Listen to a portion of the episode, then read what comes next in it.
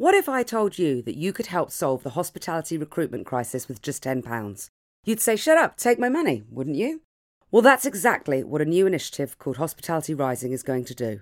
Between now and May the 12th, we are raising £5 million to fund the biggest hospitality recruitment advertising campaign that the UK and beyond has ever seen. We want to double the amount of people who would consider working in hospitality. Think Army be the best, but for hospitality. All we need from you is £10 per employee that you have in your business, and together we can stop this recruitment crisis forever. Go to hospitalityrising.org now to find out how you can help today, and don't forget to tell your HR team and your CEO. Supersonic! Supersonic. Supersonic! Supersonic! Supersonic! Supersonic. Supersonic. Supersonic. Supersonic.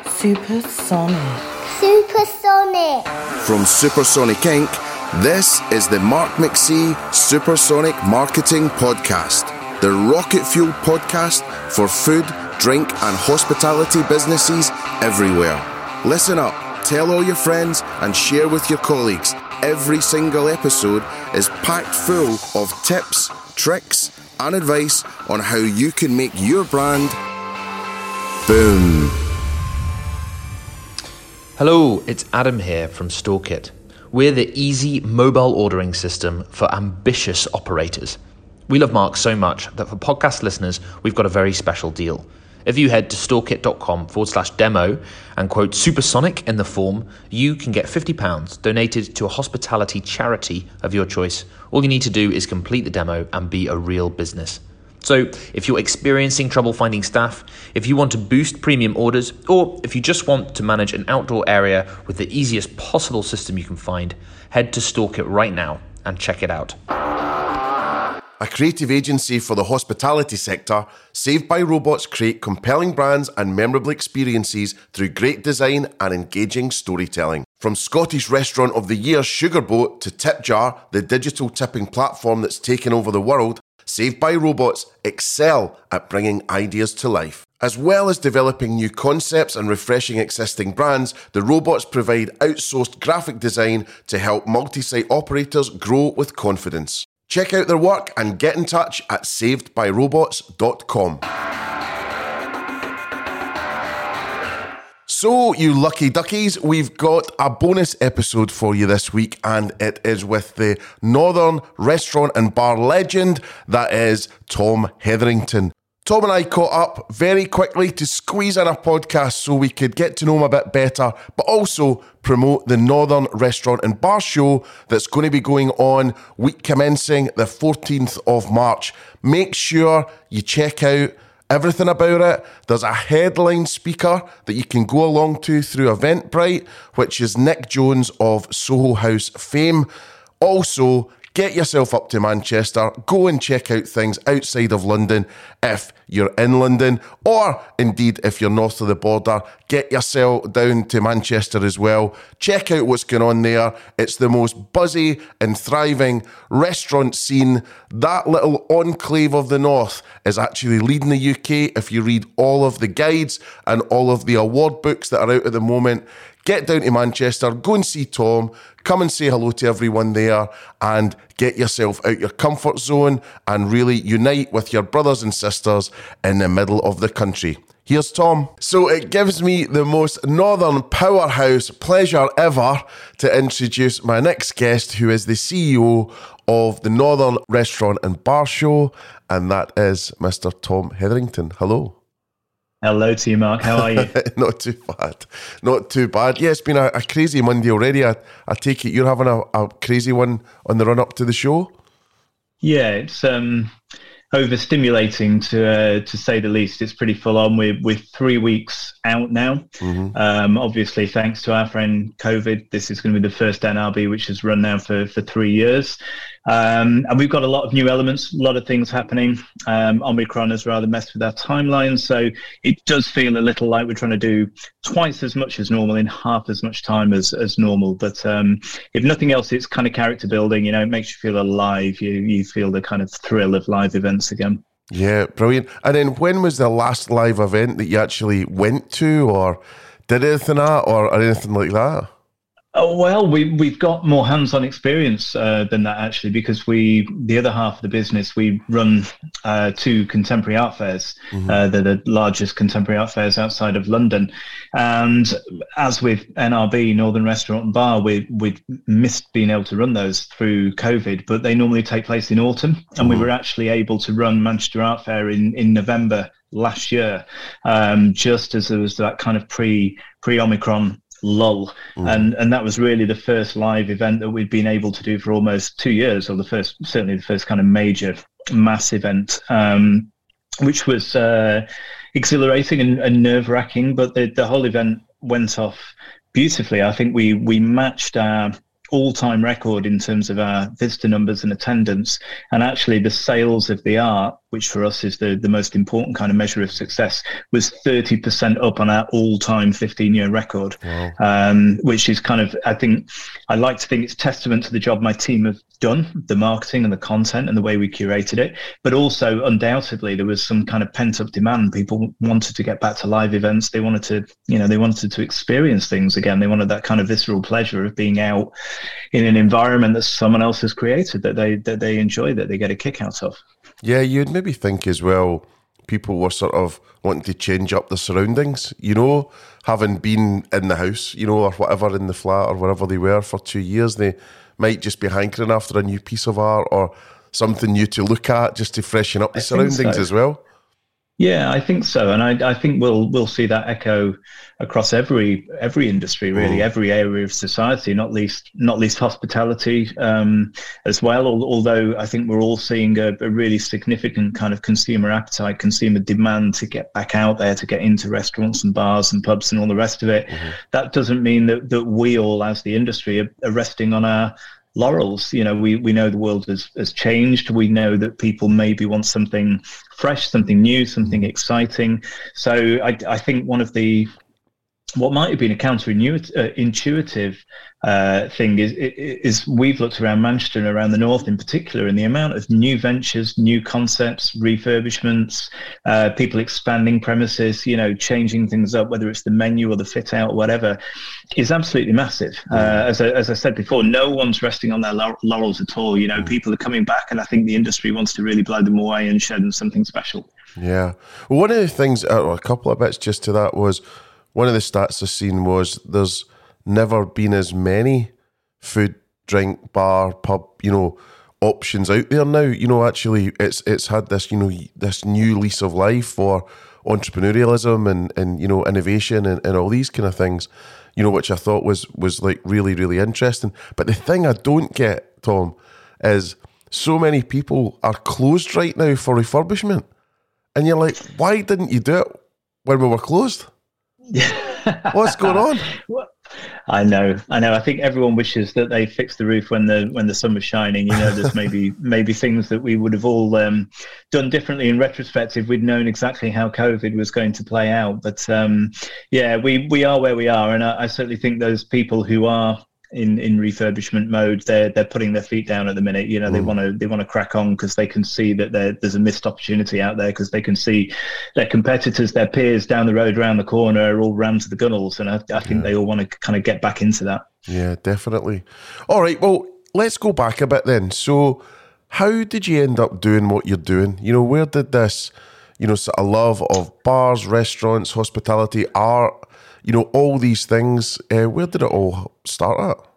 Well, um, that's a story as old as time. Uh, I did a marine biology degree at Liverpool University, um, so it's, it's, not the most well-trodden uh, career path, I, I don't think. Mm-hmm. But I'd always liked um, publishing and media, journalism, writing. My, my dad used to be a, a chief sub on a, on a lot of the kind of national press when there was a proper Fleet Street of the North back in the day.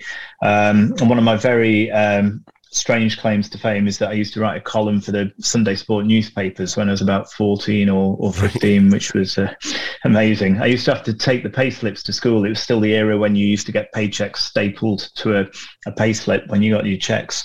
I used to have to take them to school to prove it because uh, none of my friends would believe me.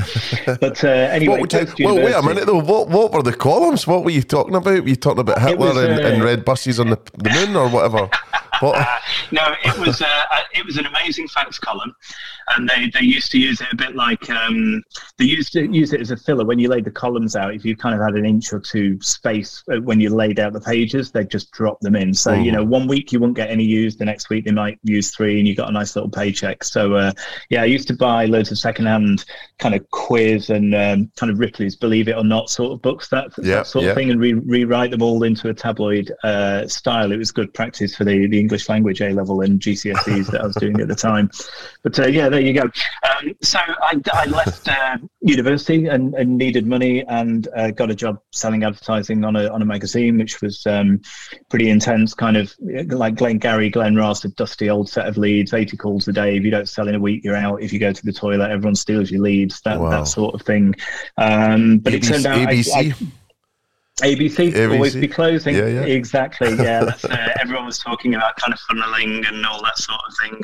Um, but it, it turned out I was I was pretty good at it. Um, I like a constructive debate, borderline argument, and I was competitive and, and not scared of getting on the phone. So, um, yeah, that was my first kind of toehold. I then worked for a, a nightclub magazine. It had the wonderful title of World Discotheque Review, which was a fabulous, um, fabulous fun. And around that time, I was back in Manchester after university, and, and there was that kind of post-industrial northern city re-blossoming, or, or kind of renaissance in terms of food and drinks. Some, suddenly, it was all uh, kind of about cafe society and you know cool new restaurants and cool new bars, and I, I just got absolutely swept up in it. I found it the most fascinating thing back in the era of dry bar and, and mantos and Mash and Air and uh, atlas and all of these sorts of places barca. They were all just kind of breaking through in the late 90s um, so i loved it. I ended up running a, a very small publishing company, which I, I built up and sold. And then friends of my dad's uh, was setting up a website for the restaurant industry. And I'd done a lot of new media and, and kind of tech stuff. I'd always been quite geeky about that. Um, so I, I knew about media and publishing. I knew about tech and online, and I was fanatical about restaurants. So the idea of doing a, a kind of restaurant website magazine just seemed like, you know, a match made in heaven. So I went to do that. The couple who set it up were called Derek and Edwina Lilly. They used to have a, a chain of restaurants called Est Est Est, which was quite big back in the day, and they they sold it. Um, and we were all going to be dot com millionaires by Christmas, and uh, and it we misjudged it horribly. It tanked spectacularly and ate everyone's money and uh, floundered badly for a number of years. Um, but in the end, with some new partners that we brought in, we ended up taking it offline and actually turning it back into a into a paper product. And we launched restaurant magazine. Um, you know and we've all seen the tremendous success that that has gone on to be. Um, but i was the marketing and events director there and and helped to launch that helped to launch the 50 best restaurants in the world awards and ran that for the first couple of years. Um, and weirdly enough another subscription element which was tied into the website spun off and, and became fourth which are now a you know enormous globe spanning success story, but really they, they were only done back in the day as a knee jerk panic measure to try and get people to subscribe to our online magazine that no one was particularly interested in. Yeah. So it's, it's I've got- funny I've- how these things uh, work out. I've got a bit of history with Fourth. Um, so I, I didn't have the pleasure of meeting Edwina, unfortunately, but I met um, Amazing woman. Derek, right? Did you say?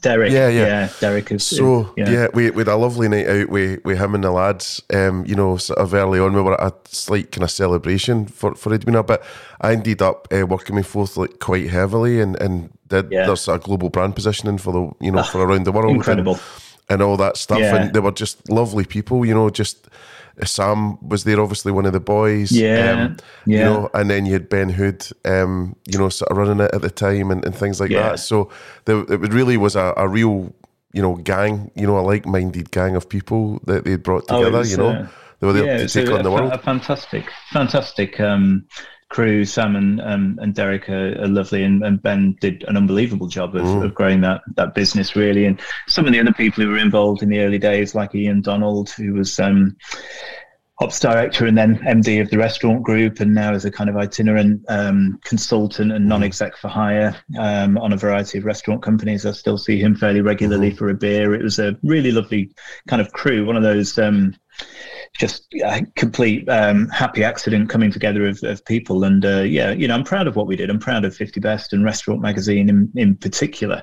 Um, though I, I can take a very minor bit of credit, you know, for the huge success they've gone on to be because they they were sold on and you know they're now owned by William Reed. But yeah, that was my um, my kind of um, career path today and then they, they relocated restaurant magazine down to london because the head office had been based up in um, manchester and uh, i was a northern boy and very settled and happy up here. Never particularly felt the pull to, to go to london and uh, had just bought a house back in my hometown and had my first son on the way. Mm. so i'd been getting itchy feet to run my own business again anyway.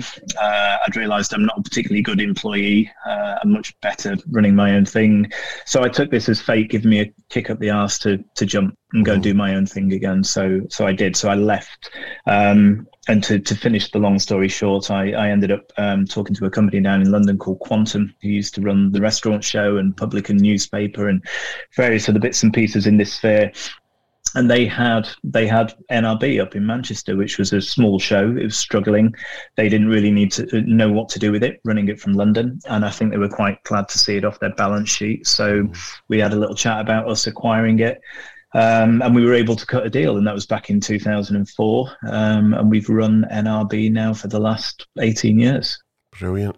And what have you seen since starting it then? Because, you know, the feeling I was getting, I'm with you, brother, and all that stuff, you know, being outside of London and, and, and all the rest of it. So I, I feel it, you know, I notice it, that, you know, a lot of the country's just so focused on the M25 and, and inside the M25. So, you know, how does it feel, you know, in terms of, you know, or how has it felt over the years growing this, you know, and, and everyone mm. sort of noticing the North a bit more and, and being a little bit more integrated?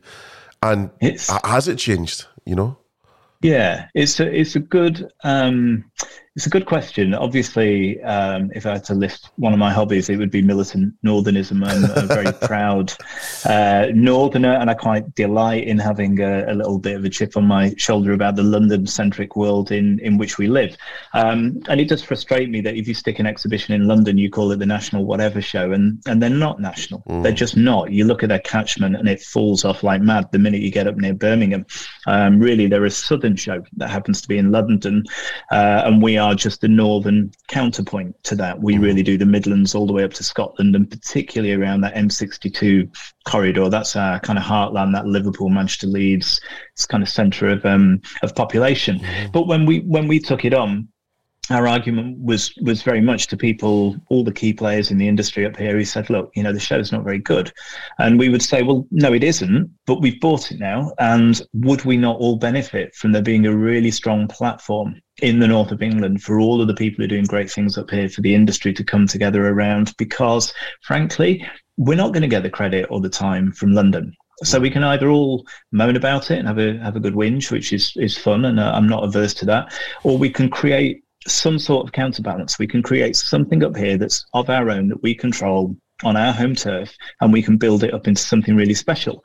And and people really got on board with that. They really bought into that sentiment. They they could see i think looking us in the eyes that we meant it. You know we were local lads and myself and my business partner andy clayfield this was a real passion for us. So they came on board. And i think the interesting thing the interesting changing dynamic is that the northern hospitality industry was always much, much, much stronger and more diverse and richer than it was given credit for. But I, it was my job to bang the drum. And I've spent many, many years telling everyone who'll listen that the north of England has the greatest hospitality industry the world has ever seen.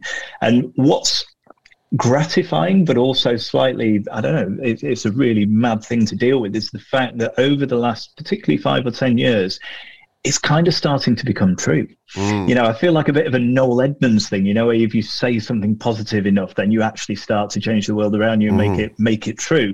You know, I've been banging on so long, like a like a typical salesperson, like that kid that started off doing eighty calls a day and you know, telling everyone black is white. I've told everyone how great the uh, the hospitality industry is up here, and um, it is now coming to pass Mm-hmm. and I'm being I'm being flippant and, and, facetious about the fact that I've played any great part in that, but it is immensely gratifying to actually look around now, see things like L'Enclume getting its third star, yeah. see the fact that in the National Restaurant Awards, four of the top five are in the north of England, see the fact that in the the Gastropubs Estrella Damm list, four of the top five are in the north of England. Suddenly, you're looking around you and going this actually is phenomenal. Mm. This is incredible. Um, it, it, it's one of those trite phrases that everyone comes out with, but I honestly do not think there has ever been a better time to be in hospitality in the north of England the industry has never been stronger, never been richer, never been better, um, and it just feels it feels like endless. You know, every time you look around a corner, there's another operator, someone else with talent and passion doing something really fantastic. Um, it's absolutely wonderful, and and to have been banging the drum for so long, it's never felt lonely, but it, it sometimes has felt like, you know, an uphill struggle mm-hmm. over the last 18, 20 years it's just great to be where we are now. We're not resting on our laurels. Not not in a, a million years would we do that. But I certainly hit that we've.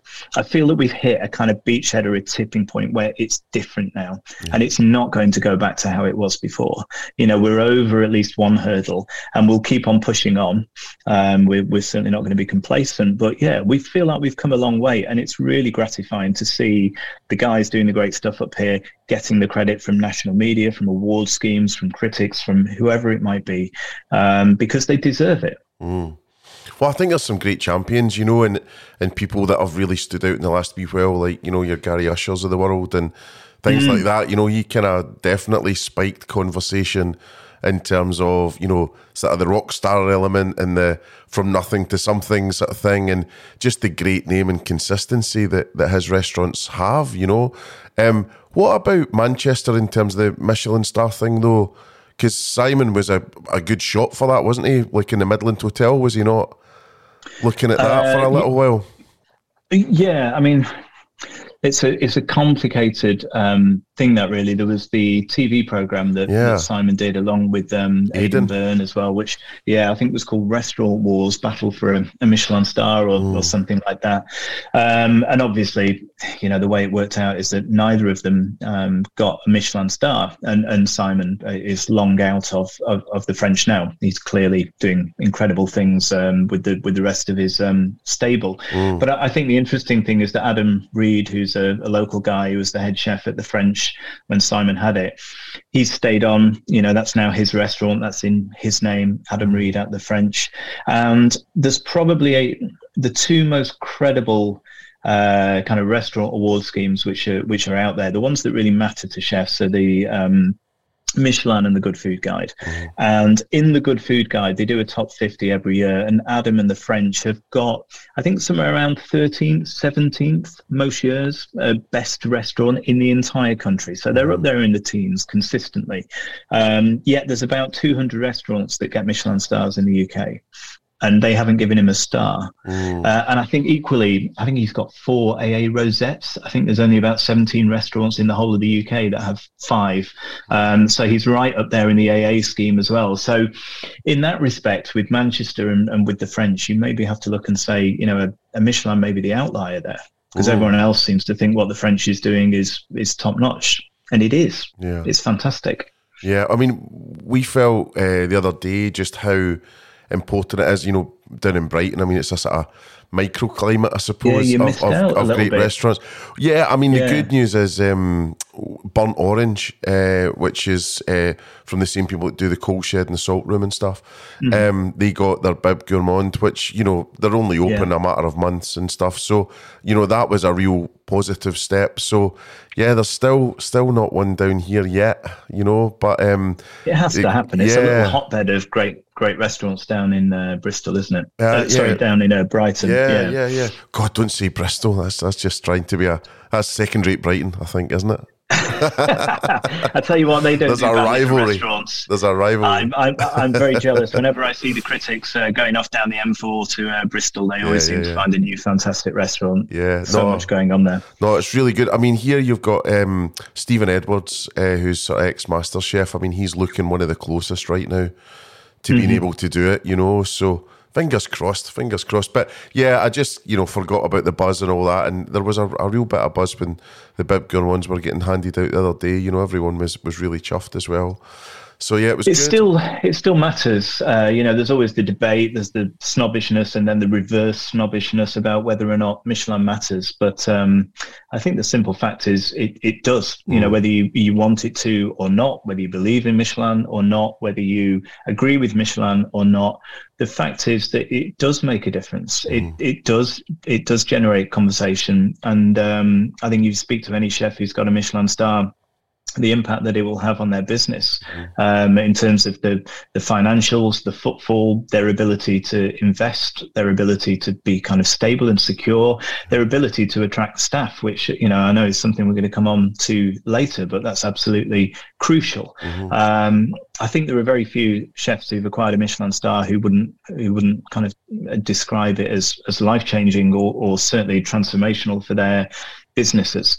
Um, and you can't you can't really make light of that. I don't think No. you know that that is the true fact. It has that impact whether we like it or not, and um, because of that, we we all have to watch what Michelin do because it changes things. Yeah.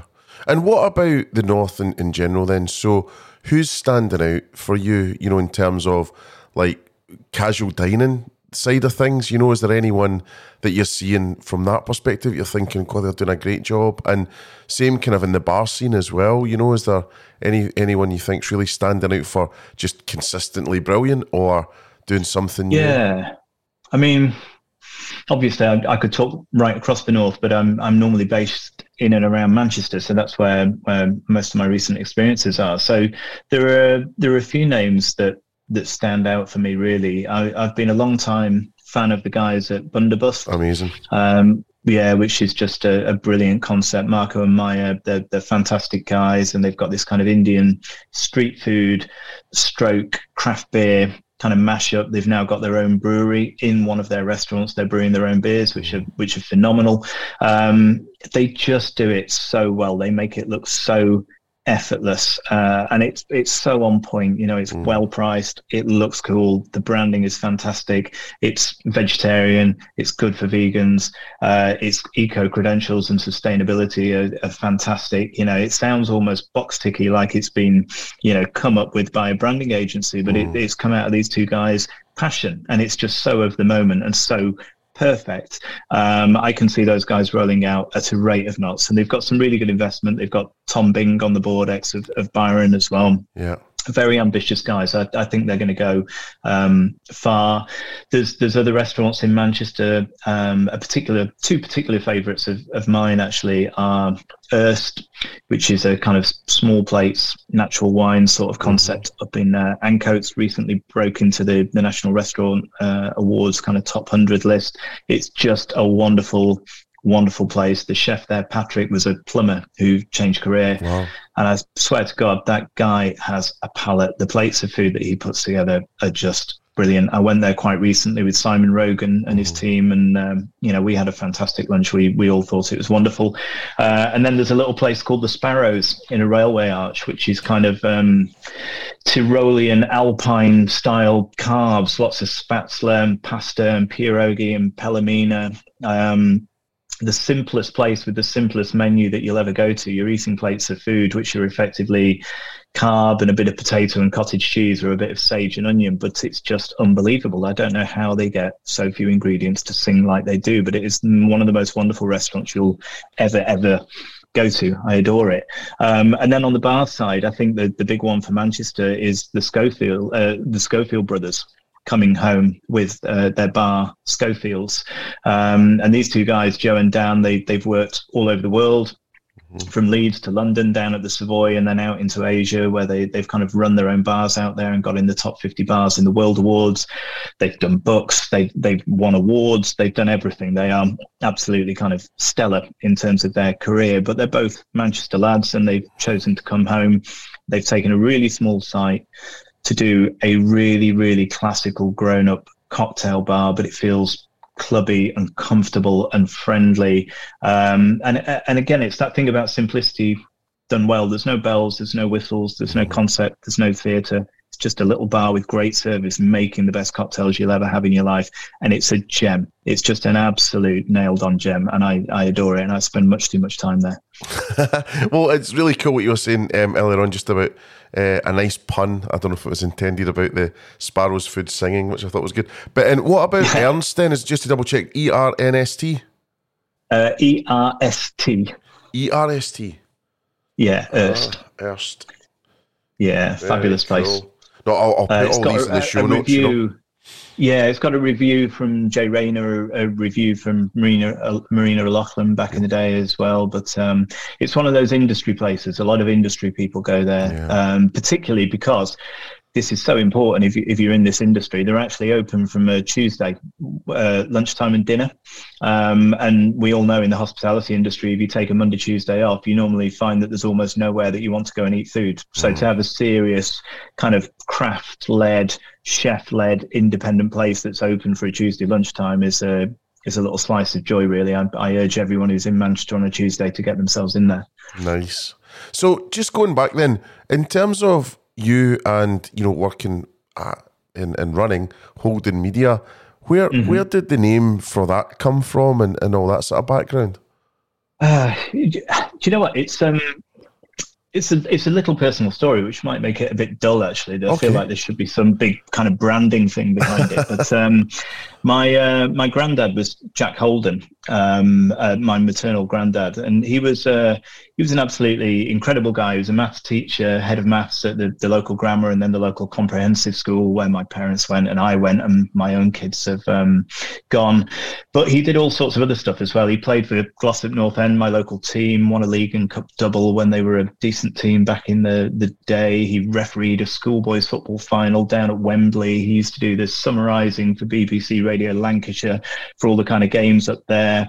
Uh, he ran Glossop School Brass Band and turned them into absolute world beaters. They used to tour all over the world and release albums and annihilate all these kind of adult bands just as a load of school kids from a local comprehensive he was just an amazing guy. And, and being back in my hometown now glossop if i if i meet anyone of a certain age 50s 60s um, and mention my granddad's name they all go misty-eyed and they're like oh jack holden. You know what a guy he was. He's left this huge imprint on the on the town and on the people here and he was such a force for good.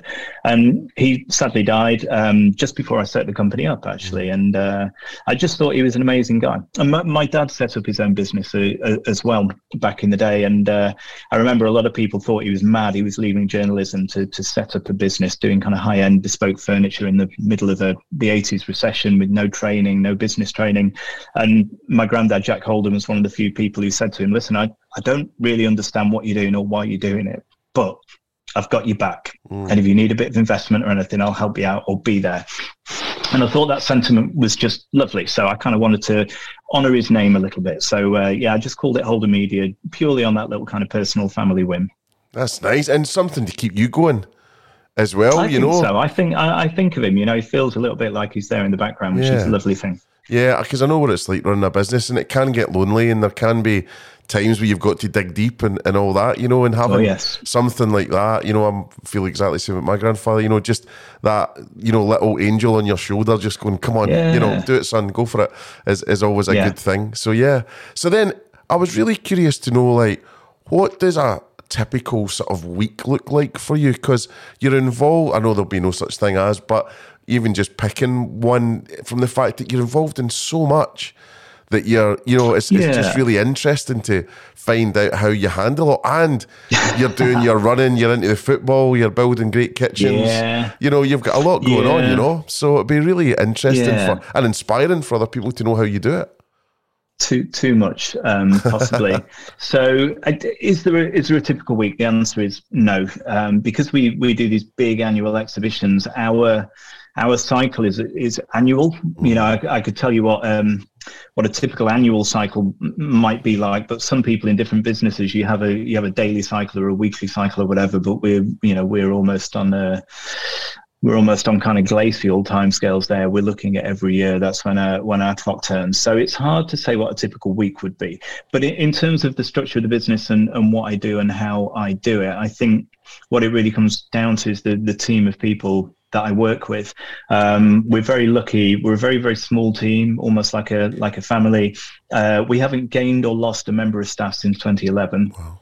Uh, we we really are a little kind of unit, and everyone they're so competent. They work so hard. There's such kind of trust between us um, that what it means is it actually gives me quite a lot of freedom. I'm not massively involved in the day to day nuts and bolts of the business. Um, Andy does the sales brilliantly.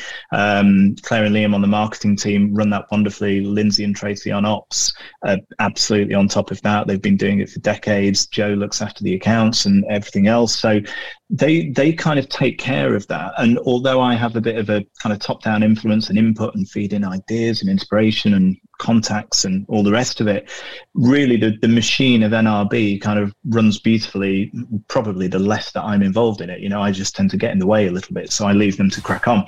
And that, that does give me the freedom and bandwidth to do all sorts of interesting things. Um, and I think what we, what we realized 10 years ago is that we could drive the show commercially as hard as we wanted, but ultimately we were going to be dictated to by the size and the, the health, the success of the northern hospitality industry. Mm-hmm. If the industry was having a terrible time, our show would shrink. Yeah. And if the industry was booming, then even if we were idiots, our show would get bigger. You know, the, the two are inextricably linked. Mm-hmm. So we realized that there was value in me almost feeding into that altruistic long game and just saying, listen, if there's anything we can do for the greater good of Northern hospitality, that is going to pay back around. Yeah. We don't need to be able to illustrate it on a P&L or, you know, I, I can't tell you at the start of the week what benefit we're going to get from the meetings I have or the projects that I'm involved in. But if you try and be a force for good, you just get out and you get involved you make the industry better, you make the industry stronger. It, it's amazing, amazing the ways that it does come back round to you. Mm-hmm. Um, I wish Karma was a slightly shorter game rather than a longer game, but it does pay it. It does pay back around. It absolutely does. So I, I almost, I suppose, I've kind of got a position, a self fulfilling position where because you get involved in everything in Northern hospitality, you put your hand up, you put your weight behind it, you use your voice, you use the power of NRB, whether it's a council initiative or something around skills or training or a charity, or whether you're helping London operators find their feet in the north of England or whatever it might be, you, you just get involved and you do it. And the more that you're seen as the guy involved in all the food and drink stuff in the north of England, then the more anyone with a food and drink thing in the north of England finds their way to you or gets mm. told that they need to talk to you and it's not that we try to control it all or monetize it all or anything like that. We kind of try and just act as a conduit. It's like soft diplomacy, really. You just kind of go, well, okay, all right, that's a good idea, but you need to talk to these guys, or right, you're interested in this. I know exactly who I need to connect you up with, or, and you just feed everyone through to each other and you make stuff happen. Mm. Um, and I always joke about this. It's like a slightly less sinister version of that mafia adage: always have everyone forever in your debt. Um, you know, it's a nicer, softer version of that. Yeah, it's yeah. nice to always have that goodwill flashing about. Mm-hmm. You know, you, you do people favors, you help people out, and they remember it. Particularly in a, a relatively small world like hospitality in the north of England. Yeah. It pays back around. And we've been doing that for nearly 25 years now. And you, you can't, you can invest in that, but you can't buy that. You know, that's a 25 year investment. You can't suddenly rock up and have that weight of, of goodwill, weight of relationships. It just doesn't come, it just doesn't come overnight, you know? And, uh, and I think that almost is now the engine that powers NRB. It is those relationships. It is that that involvement in the region, in the sector, whether it's kind of really top level and strategic, working with city councils or major property developers or whatever it is, right down to really granular stuff. You get little tiny startups who will message you through Twitter and say, listen, I'm trying to do this business and I, I can't find a site or whatever. And you help them out. Yeah. You help people out.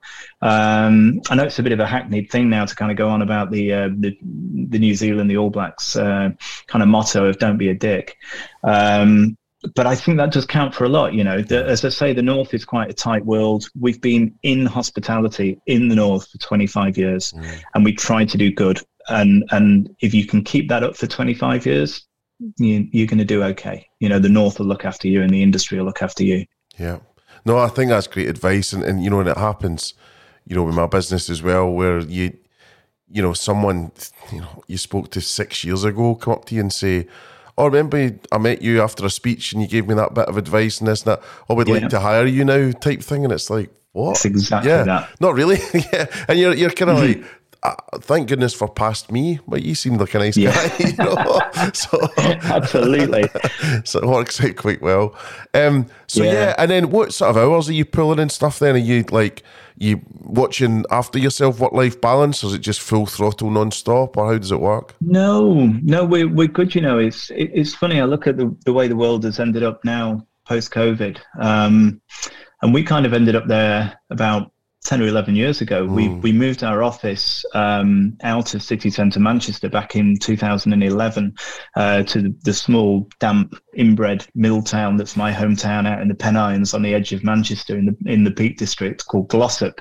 So we took a tiny little office because our core team are all based out this way anyway. We're all kind of out into the Peak District, or certainly on this this side of Manchester, um, and it was wonderful, really, because it, it meant no one had a big commute into into town. Um, we could walk to work, which was lovely. Drop the kids at school on the way, walk down to the office with the dog across the park. You know, it was it was unbelievable. Um, and we've always been really kind of flexible and supportive with the team. Most of us have got kids. We've all got you know complex lives and we've we've always been very kind of relaxed, very flexible, very accommodating. I think because we all trust each other implicitly. If someone someone needs to be off because their kid's got a hospital appointment or whatever it might be, you just say, "Listen, no problem, don't worry," because you know when you need that that time or that commitment back, Yeah, they're going to do it for you. You know, you, you and I, I appreciate that's easy to do when, like us, you employ eight people or whatever. It would be different if you employ a thousand. I, I kind of fully understand that, but we just try and be really human. Um,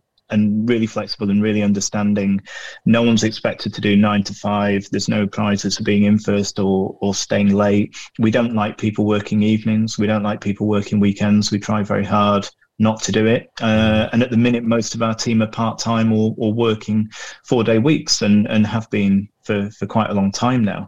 Um, I mean, events are events. When you get like we are now, three weeks out to the sharp end of events, it, it all gets a bit full on, you know, Yeah. and we probably do have work in our head later than we should, or it, you know, we carry it through the weekend with us. But that's very much the exception not the rule. You know, we uh, we we as I say, most of the people in the company have got small children, and it's it's so important um, that you're there for them. You don't get that time back, and uh, yeah, we we take work life balance very very seriously, and uh, I would I would go out of my way to tell people off if I thought they were you know working at night when they should be with their kids or whatever. well, that's good. You know, it's good to be that way. It's um, it's so easy to just be on all the time, isn't it? You know, with everything that's going on. So, yeah, I completely understand. But the fact that you took that choice way back, you know, before it was popular, um, you know, this Yeah. is, is a great thing. You know, that was a real bit of foresight Well, on your part. Uh, well, it was it was partly foresight. I think it's partly being brutally honest with you. It's all it's also um, learning from your mistakes and making sure that you only make mistakes once. Um, and I think for us, we we had a pretty torrid. Um, financial crisis in 2008 2011 as you can imagine the the exhibitions industry got decimated um, things like the london motor show which had run for 100 odd years killed it stone dead. It never came back again. The entire exhibition industry collapsed by about half. So that was a really tough time for us. And before that, not through not through greed, just through probably naivety and, and youthful enthusiasm. We'd grown the company and grown the company. We were doing well pulling in good money. We kept reinvesting it. We'd launch another exhibition, take on more staff, a bigger overhead. You know, you get a bigger office. Uh, as I say, not out of kind of greed or ego, just because that seemed the measure of success. You know, if you're good at it, then you launch another show. You take on more people. You launch another show, and you keep going. Um, and it was actually the the financial collapse in in 2011 uh, or 2008 through till 2011 that, that nearly took us down. And it, we really had a kind of hard look at at each other and at the business. And we kind of thought, well, why, why is that the measure? Is that the only measure? And I'm mm. not saying it can't be, you know, to everyone who builds a business, a restaurant with 200 outlets or whatever. I mean, phenomenal, incredible. Mm. I am not capable of doing that and nor would I enjoy it. And I think it's about understanding what you want and what you value. And actually, we had two exhibitions. We had a kind of really tight core team. We had two exhibitions, an art fair and a, and a hospitality exhibition, which we were hugely passionate about. And we realized that focusing on those two things rather than trying to empire build for the sake of it and focusing on the quality of the events, but also on quality of life was the thing that really mattered to us. And from 2011, we've been different people and we've run a different business. And it's mm. not that it's not successful and it's not that it doesn't pay because, you know, it, it does and that is important, but it's it's manageable and we put all of our efforts into the, the quality of the two things that we do and doing them brilliantly rather than going, we're doing two things well. Why don't we do 10 or 20 yeah. or 200? Why don't we have an international office? Why don't we open wherever? We've realized that for us, personally, that's not the yardstick of um, success. If I get home, or my kids are too old now, but when I used to get home and pick the kids up from school or walk them to school in the morning, and, and still had a great business that did things I was proud of and paid the bills and you know employed great people and made wonderful things happen, mm. that for me felt really like success, I suppose. Yeah. Well, I mean, it, it's really interesting because you're doing it in the Dishoom and Hawksmoor way rather than the hmm. large, you know, sort of multi multi-site way, you know, where it's you know how yeah, yeah. how fast can we grow it, how big can we get, how can we get two in Bath, how can we, you know, and it's just yeah. like actually, I think a lot of people were looking back when when you know COVID happened and all these things, where they're looking at the models like Dishoom, Hawksmoor, Bundobust, you know, mm-hmm. that they're just steady as they go. They know what they're capable of, and it's not about rapid growth. It's about doing the best you possibly can. You know, yeah. one thing at a time. You know, and even if it's capped, you know they've done really well. So yeah, that makes. I think it's about sense. that that pride. Yeah, it's about pride. You have to take pride in in everything that you do, and every time. I mean, we have lots of other kind of little strands to the business, the kind of arms and legs around NRB and around Manchester Art Fair, but they they are the two motherships. And uh, every time we deliver one of those events, we we genuinely feel proud as a team. You know, we we absolutely at our core feel proud of what we've delivered. We know that it's great. We know that people have enjoyed it. We know that it's worked for the people who are involved and the stakeholders and that people have benefited from it. And, uh, you know, that's a wonderful thing. It helps you sleep soundly at night. Yeah, which is yeah, not to be sniffed at. So, in terms no, of the NRB, then, so talk us through mm. it. So, it's where, what happens when you arrive, how do you get tickets to it, what's going on? Because I'm going up for the first time in, as well in a Wonderful. few weeks. I'm really excited about that. So going up Excellent. with uh, S, SPE resourcing, Daniel. Yeah, SPE, uh, Dan Cornwell. Yes. Yeah, another fellow fellow Glossopian. Yeah, yeah so brilliant. he is. So he is. Yeah, yeah. He is, he is indeed. So I'm really excited about that. And um, I'm staying at the doghouse. I think. Oh yeah, yeah, yeah. So yeah. The, uh, the new doghouse place. place. Yeah, uh, uh, yeah, yeah. So yeah, so Fantastic. go and check that out. So yeah, be, be be a good trip. So yeah, what about so, it?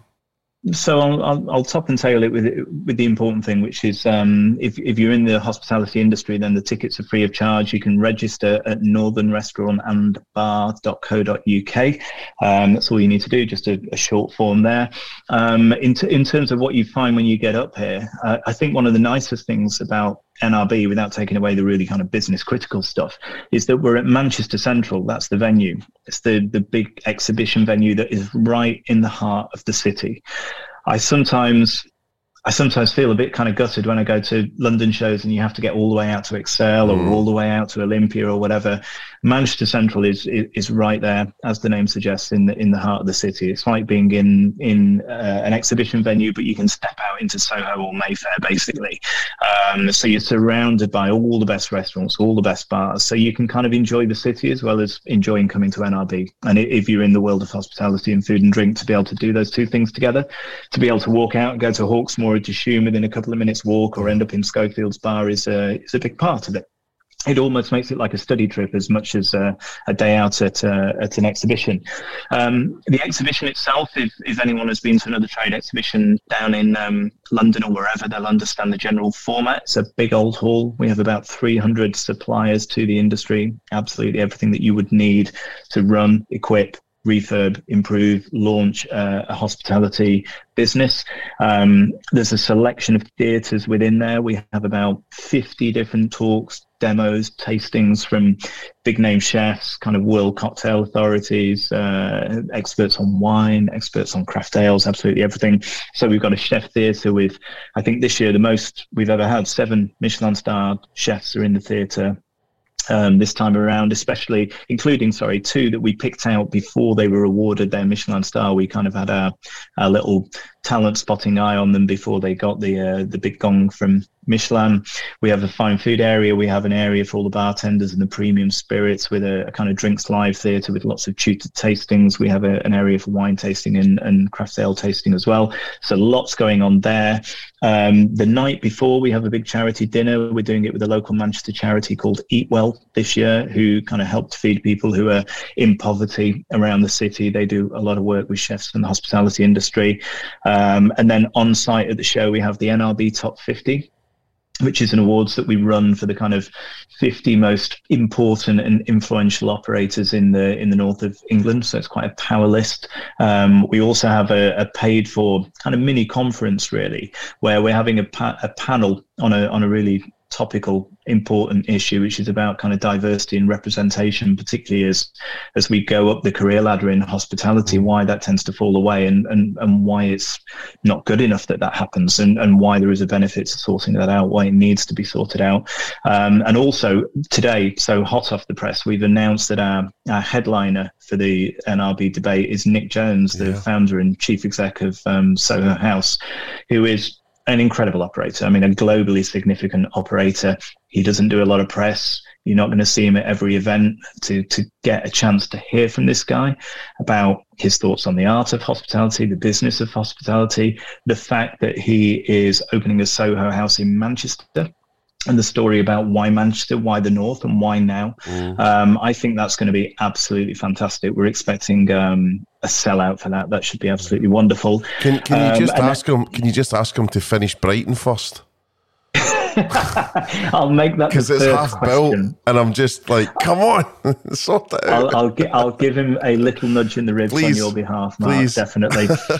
and then we have two other elements. We do something called NRB Future, which is a kind of entrepreneur engagement event. It's about identifying the the, the kind of up and coming emerging talent, young operators, emerging operators, putting them in the room with the sorts of professional experts and consultants who they're going to need to help to grow and scale their business, whether it's finance, whether it's legal legal and licensing, whether it's recruitment, you know, whatever that might be, put them in a room with the representatives just to open their eyes as to how the kind of how the industry works, how some people scale and grow, and, and why it doesn't happen for everyone. You know, you need to know these these people. Um, and then we have a new element this year called the NRB Safari, uh, and that's effectively that is a formal study tour where we're looking to take uh, a set, a cohort really of operators from London and the south of England who are maybe interested in Manchester because they like what's going on there. They want to understand the talent and the scene better. Maybe they're looking at opening their own venues up north or in Manchester and they want to get under the skin of the city and get a feel for the different neighborhoods, the audience, the market, the dynamics. So we're going to take them on a whistle stop tour around all the all the most important venues in the city, introduce them to some of the operators, have some little Q&A sessions. Um, and it's the first time that we've done that and I think that will re- be really, really exciting. So, as well as getting kind of 8,000 people plus through the door to the exhibition itself, we also have a very tight relationship with those really kind of big beast operators, the high profile operators through the NRB top 50. We have an arm around the shoulder of the, the young talent, trying to kind of welcome in that next cohort of operators who are trying to break into the industry. And then we're also holding out our hands to people from outside the north and saying, listen, if you want to get to know the north, get to know Manchester, get to know the hospitality sector up here, you know, we'll we'll help you. Yeah. We'll buy you a beer, you know, come up and uh, have a chat with everyone. We'll make some introductions. So it's nice. It feels like a really kind of joined up, holistic approach, really, to to to making the whole of the, the hospitality industry, particularly in the north, kind of come together. And I, I think after the last two years, for the love of God, we we all need that sense of getting in a room together and you know catching up. Just really that intangible buzz, that connectivity, the ideas, the inspiration that only really comes from actually standing in a room with someone having a chat, having a coffee, grabbing a beer. Yeah. No, I'm super excited about it. And uh, is the Nick Jones tickets almost sold out?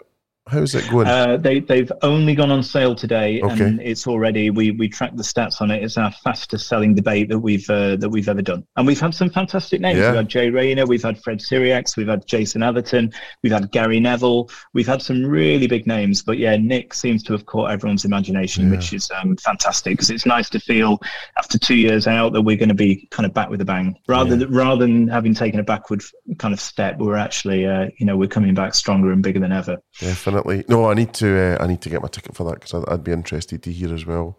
So, just thinking about um, people then, you know, we've got a big crisis and, you know, you talked about the industry coming together and it is the industry coming together that's going to solve that.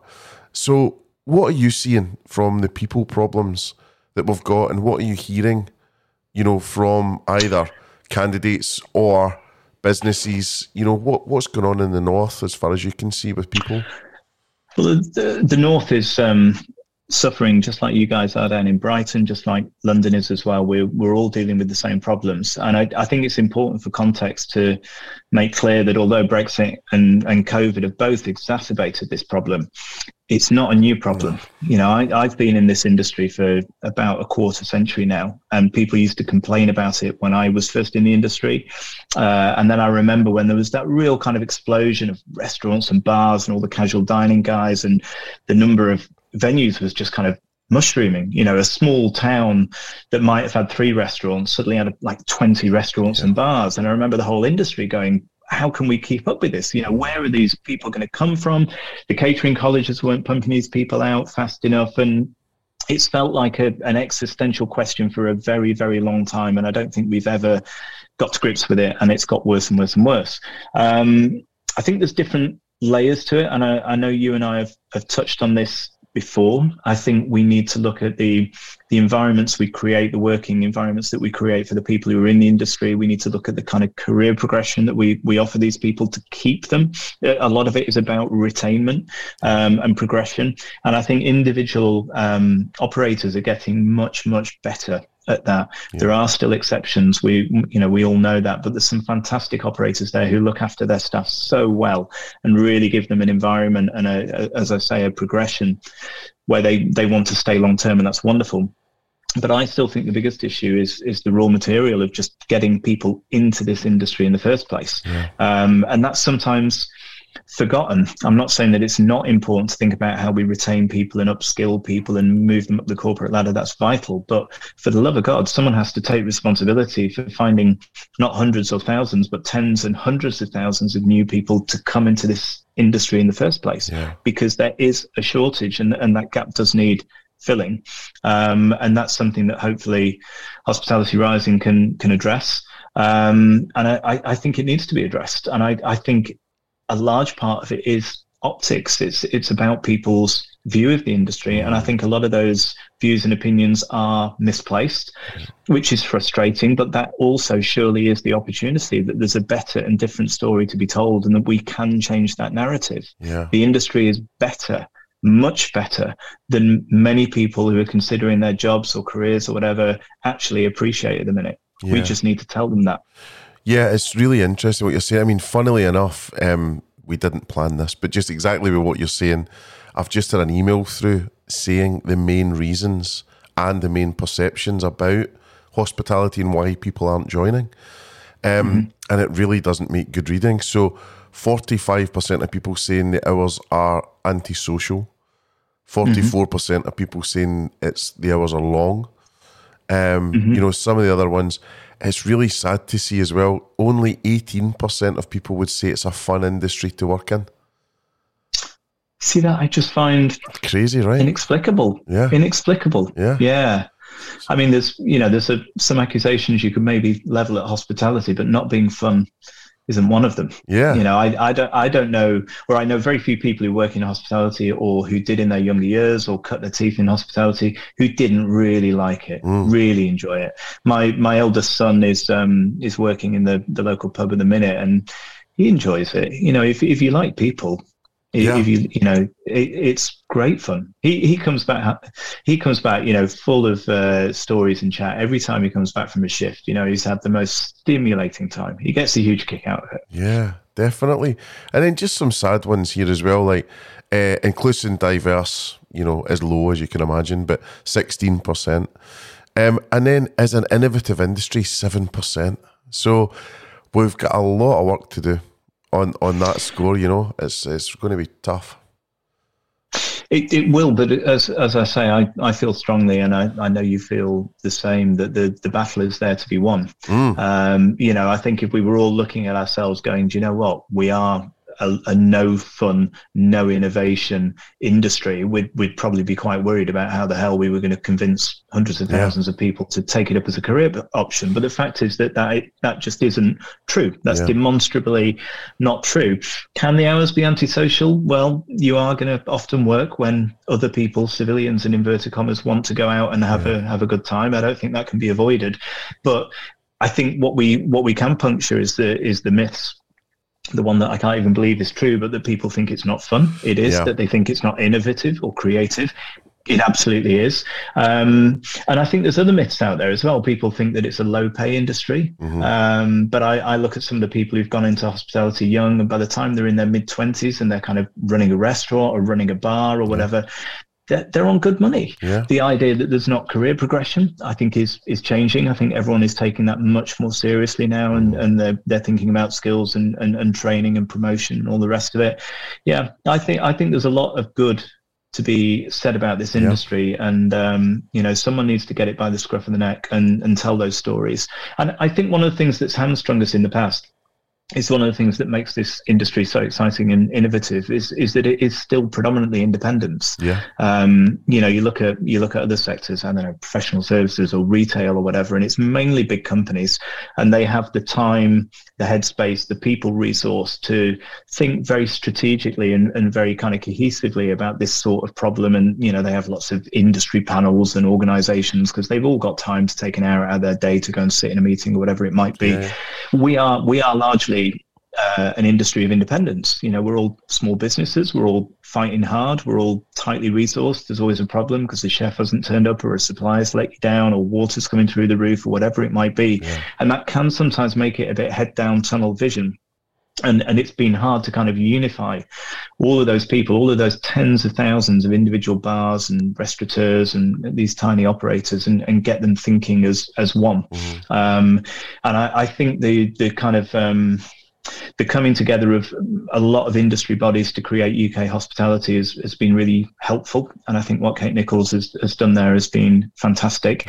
But I think as a, as a kind of marketing campaign as well, I, I think what you're doing with Hospitality Rising and hopefully dovetail with that and you know we can really get out there and and shout about it. And i'm sure you can do it in a in a kind of slicker more creative and, and cooler way than than i could. I'm sure you've got a, a wonderful campaign but that's what needs to be done. Mm. someone really needs to sell this.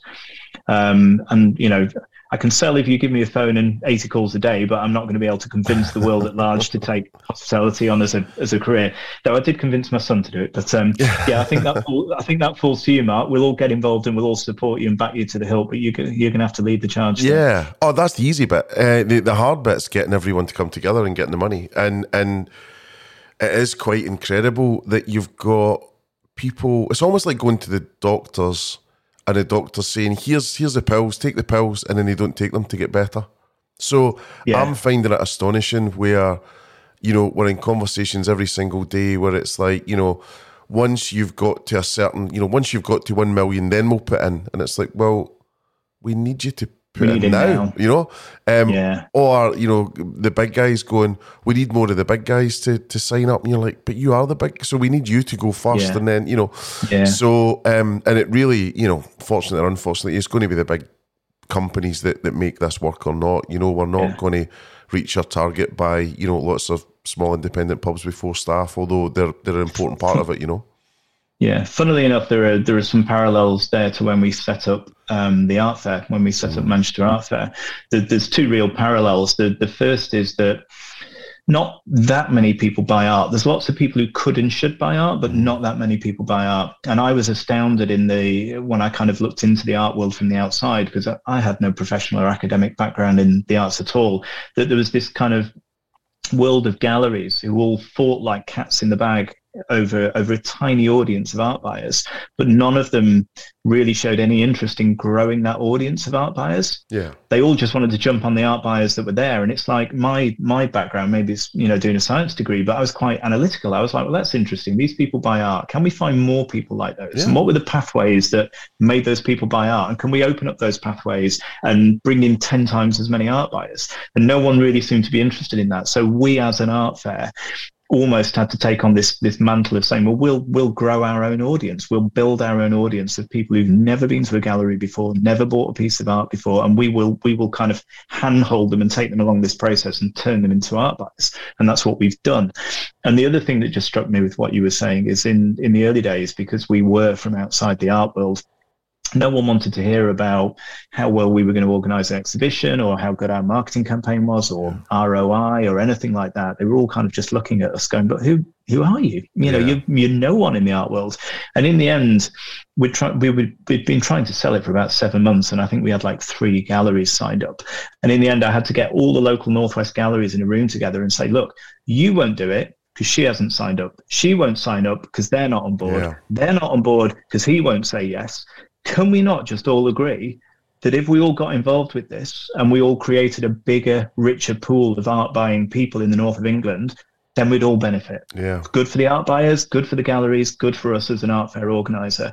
And we just about broke that logjam. But I literally had to get everyone in a room and tell heads. them finger pointy way Yeah, yeah. that this is crazy. Not you, you all can't individually sit on the sidelines waiting for someone else to solve the problem. You know, Mm-hmm. it- all these galleries had to just agree to get on board together en masse because it only really worked with critical mass. It, it- you know, there's a minimum viable product, as the phrase is. It just won't work below a certain size. Yeah. Um, but that but that was kind of 14, 15 years ago, and everyone said you'll never sell art in Manchester, and we sold over five million pounds worth of contemporary art into the, the city and the wider north. So Nice. you can prove people wrong, but sometimes you you do need to just break that initial logjam. Yeah, I think we were we were looking at having a sort of fence sitters webinar, you know, where we'd, you know, just say to everyone, right, if you're on the fence, come to this and we'll we'll convince you, you know. So I think that's um, exactly what you need. yeah, so that'll be a that'll be a tricky one. Right, oh well, I better let you go soon because you've got stuff to do. Um, but there was a couple of quick questions I was just going to ask you as a wee bit of fun. So we call it mark out a ten, and it's just some favourite things, really, just as a bit of light relief at the end. So. Best, oh God, I know what you're going to say here. Right, best city to eat in. That's a trick question, isn't it, Mark? hey, you're, you're toying with me there. Okay, so I'm gonna I'm gonna give a slightly more nuanced um, answer. As a as a proud Northerner, I could never quite admit that London was the greatest city in the world to eat in. And um, back in the late '90s, um, we started going to New York a lot. We, we used to go over to New York every every year and eat there. We used to go to all Danny Meyer's places Yeah. back in the day. Also the fine dining places, Daniel Boulud and Jean-Georges Vongerichten and, and Nobu. But we also used to go to all the street food places, Papaya King for Hot King or uh, for hot dogs and Katz's Deli and all the noodle places down on Canal Street. Uh, I had a Zagat guide. There was almost no internet there. You used to get your little papers, Zagat guide, and you had to book everywhere when the booking lines opened three months in advance. And that to me, I remember it to this day going around New York feeling like you're in a film set, eating in these like unbelievable, unbelievable restaurants, particularly Gramercy Tavern was our favorite, one of Danny Meyer's places. That sticks with me. I mean, that really shaped me. Uh, New York as a city to, to eat in absolutely blew me away. But that said, we both know it's Manchester. and there's a Canal Street there too. Well, I'm um, I'm I'm heading over to New York soon, uh, and I'm going to be doing a podcast with Mark Maynard, who is uh, Oh, one wonderful. of Danny's guys. Um, so Yeah. he's like second, you know, one of the director type things. So yeah, Yeah, so we're, yeah, we're going to do a podcast while I'm out there. So I'm really excited about that. So and hopefully get to see Hawksmoor when we're out as Yes. well. So yeah, we'll hopefully get to see that. Looks brilliant. Oh, it does. It doesn't half. Yeah. Um. All right. So best restaurant. So it's not here anymore. Am I allowed to say it's Of course. Yeah. Yeah. Do it. Yeah, does it count? So there was um when we were much younger, we we got it into our heads that we wanted to eat at a Michelin star restaurant, and uh, you know, let's let's not open the can of worms about Manchester not having one, but there, there weren't no Michelin star restaurants in uh, Manchester. But my dad used to be in the antique trade, and he told me about Ludlow, which is this little tiny town, tiny town, about 9,000 people out in the Welsh marches out in Shropshire. And at the time, it had three Michelin star restaurants. And they all did set menus, which were about 20 quid a head, 25 quid a head. Um, there was uh, Mr. Underhills. There was Hibiscus, which eventually moved to London and got two Michelin stars under Claude Bosi. Who who who was, Oh, was it Claude Bosi? Claude Aye, aye, aye. yeah, and, and and there was the Merchant House, which was uh, run by a chef called uh, Shaun Hill, who's now got the Walnut Tree in Abergavenny, and the the uh, the um, the Merchant House was the one that just absolutely blew us away. It was a tiny little restaurant. It's about twenty covers. Uh, Shaun was in the kitchen. Anya, his wife, was front of house, and that was pretty much it for their team. Um, and the kitchen was tiny; it was like the size of an ensuite. It had four burners and an oven and a blender, and, and that was that was pretty much it. And he he just did the most classical, elegant, memorable. Delicious, technically precise cooking I've ever eaten in my life, and it absolutely blew me away. The fact that every single thing that you were eating had been prepared by the hands of a guy who was a Michelin star chef who'd worked in all the great places, Gidleigh Park, places in London, everywhere. And there he was in a in a kitchen, you know, really smaller than a domestic kitchen. Just it was like he was cooking dinner for you, and it was mind blowing. And it was twenty odd quid. Um, we must have eaten there four or five times. When our first son was born, we took him down there in a carry cot under the table and had a kind of uh, indulgent Michelin star lunch, frantically rocking him, hoping that he wouldn't wake up. Lovely. But I, I would say that was probably the meal that turned me into the napkin sniffing restaurant geek that I am today. so for me, I, I still miss the Merchant House. It was a wonderful, magical place. Oh, that sounds wonderful. And what about best dish or meal? What's the like? What's your your go to? I was thinking about this, and I know what my what my restaurant meal is. It's Friday night curry. Okay. Friday night takeaway curry, family Uh-huh. curry. Um, I know this sounds ridiculous, but when I was growing up, I wouldn't, eat- I would hardly eat any food at all. When I was a kid, like the, I had to be taken to clinics for being underweight and not eating. I just didn't really like anything. And then I was convinced that I didn't like spicy food or, or curry. And it wasn't until I went to university that I actually ate curry for the first time. And then when I moved back to Manchester, we lived just near Rusholme, which is Manchester's famous curry mile, uh, which was just a, a hotbed of, of restaurants from all over kind of Southeast Asia and, and in India, Pakistan, everywhere. And we started getting Friday night curry. I, I decided that I liked curry by that point, and Friday night curry became a thing. Like it was totemic. You were not allowed to mess with Friday night curry. Friday night curry must happen on pain of death. It has to. And everywhere we've lived since, we've kept the tradition going as we moved to different areas and then eventually to the city centre and then back to Glossop. We've always found a local curry house for Friday night curry. And now my kids are 18 and 15, my two boys, and they're, they're like incandescent. If for any reason we don't have Friday night curry, they're inconsolable. They're mm. absolutely heartbroken. So it, it's a really important family meal. And I start salivating about it when I wake up on Friday morning. I'm, exi- I'm excited about Friday night curry. There's something about ending the week, sitting down with your family and having a curry. I don't know. It's just it, a meal is not just about the food; it's about the occasion, isn't Yeah. it? To me, that's probably the best occasion of the week every week. Nice. And is there a favourite curry you're having?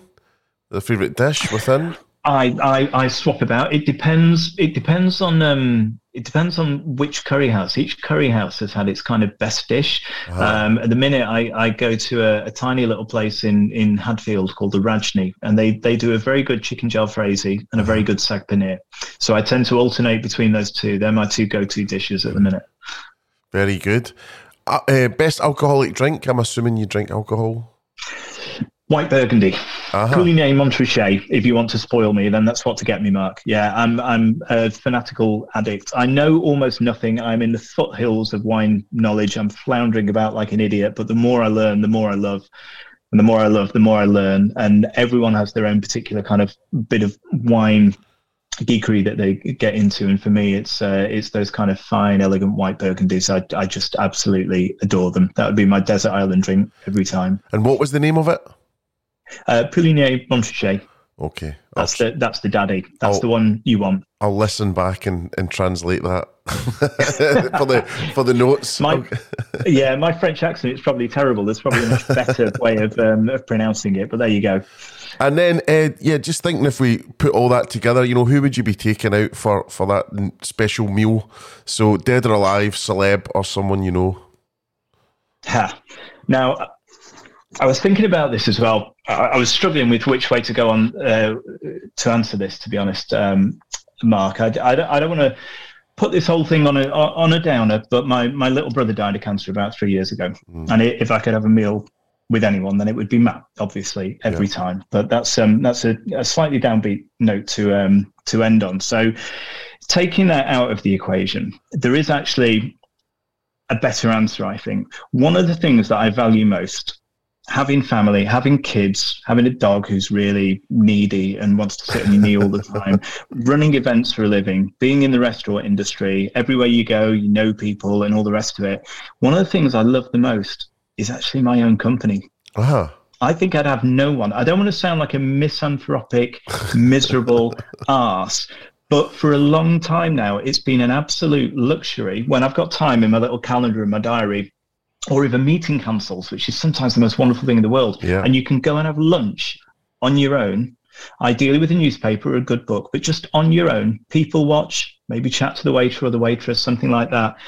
Oh, it's a luxury. You know, it happens so rarely and yeah. it is such a wonderful, wonderful thing. And some of my best meals have actually been just my own company, a little bit of headspace and a little bit of time. You know, I think it's quite important for your um for your mental health, for your personal balance, really, just to yeah. take those little gaps out of your day when when everything else is so social and people based. Yeah. To have, you know, it's like getting into a sensory deprivation tank or something, yeah. but it's almost like social deprivation. Just an hour or two of it yeah. is a wonderful, wonderful thing. So I know it's a really contrary answer, but I would have no one. And I would just be on my own with a newspaper and I'd be happy as Larry Mark. I really would. you just decompress, decompress. Yeah, exactly. decompress. Let everything percolate. All those thoughts, all those worries, just let them let them kind of trickle trickle away and sort themselves out while you have a very nice meal and a glass of Puligny Montrachet. Nice. And then just finally, what's 2022 holding for you then? Because I know you're not one for looking back and you're always wanting to look forward. Never. So what what are you thinking? What you're manifesting? Well, I, am relentlessly Pollyanna-ish. You know, I don't think any of us would run our own businesses if we weren't just eternal glass half full sort of optimists. Yeah. So, having been through this brutal, brutal two years, um, I actually feel massively I feel massively optimistic. You know, we can all see the headwinds, as the cliche is. We can all mm. see the challenges that the industry is uh, is facing. But I actually think the next kind of turn of the cycle, the next three to five years, are going to be incredibly exciting. There is so much opportunity out there. There is so much potential.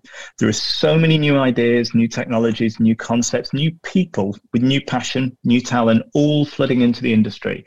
Um, and you know, I, I get a bit of a thrill out of it. Really, you know, it puts a spring in your step when you when you go back to work yeah. to think that I don't know quite what I'm going to be doing in six months or 18 months or you know what new elements we're going to bolt onto NRB or who we're going to be working with. I don't know who the chefs are going to be in the theatre in a year's time because some of them are probably not even broken through yet. Yeah. But I'm really excited to find out.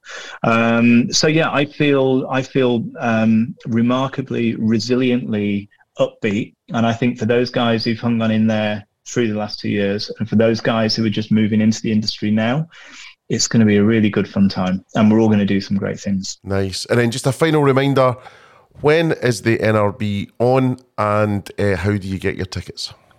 Uh, NRB is at Manchester Central in Manchester on the uh, 15th and 16th of March. That's a Tuesday and a Wednesday. Uh, and just go to the website, it's northernrestaurantandbar.co.uk. Get yourself registered, get yourself to Manchester, and then go and have a cocktail in Schofields. You'll be happy. Nice. All right, it's been a real pleasure, Thom. So thanks so much for giving me the time and uh, and and sharing uh, everything about NRB and also your life with us as well. It's been super interesting to get to know you, and um, yeah, we'll catch up up in Manchester soon. It's been a pleasure. Thanks for having me, Mark. Cheers. So there you have it. I only spend time with Thom on Twitter, and I wish I spent much more time with him chatting in real life or at the very least over a Zoom call. Thanks so much to Thom for taking the time to talk to me today, and I really hope that the Northern Restaurant and Bar Show goes with a bang. Thanks so much to you for listening, and hopefully, it's a bit of a surprise having a bonus episode, and I really hope you've enjoyed it. Thanks so much to our sponsors, StoreKit and Saved by Robots. You've been real champions of the show from day one of this series. I really appreciate your help, support, guidance, and everything you do for us. Massive thanks to Gaz and Gabby for putting the show together at short notice. I really appreciate it. So, this is me, Mark McSee, signing off. Bless you. Thanks for listening. And I hope that this episode has brought you value, insight, and the information that you need to help your brand boom.